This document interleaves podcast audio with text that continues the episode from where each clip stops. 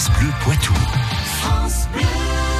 Cet homme-là connaît l'histoire et ça nous fait plaisir de le retrouver sur France Bleu Poitou. Bonjour Patrick Citeau. Bonjour. Les histoires du Poitou évoquent la carrière de Léonce Perret.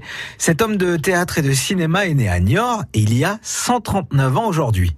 Léonce Perret voit ainsi le jour le 14 mars 1880 très précisément. Son avenir le mènera à devenir tour à tour comédien, metteur en scène de théâtre, scénariste, réalisateur et producteur de cinéma.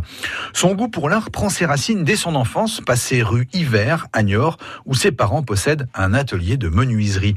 Un séjour à Paris à l'adolescence s'avère ensuite déterminant. Le jeune Léonce est alors gravement malade. Il doit consulter des spécialistes à Paris.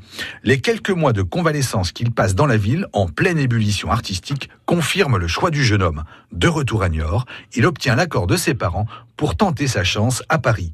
Sa petite chambre sur le boulevard Saint-Michel est le point de départ d'un long périple au service des arts. Et comment se déroule cette période à Paris? Il s'inscrit dans une école musicale de Montparnasse et se révèle notamment bon chanteur. En parallèle, Léonce Perret prend des cours de théâtre. Il participe à des petites représentations afin d'apprendre le métier.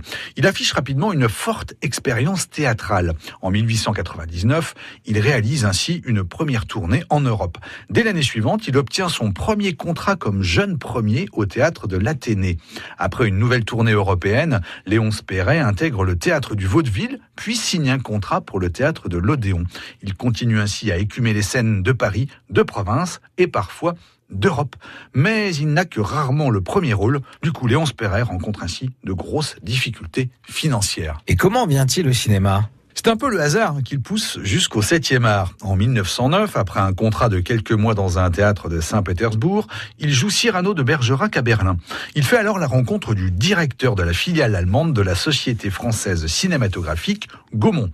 Léonce Perret découvre le cinématographe. C'est le début de sa carrière d'acteur, puis de metteur en scène de cinéma. Merci pour cette histoire à retrouver sur francebleu.fr.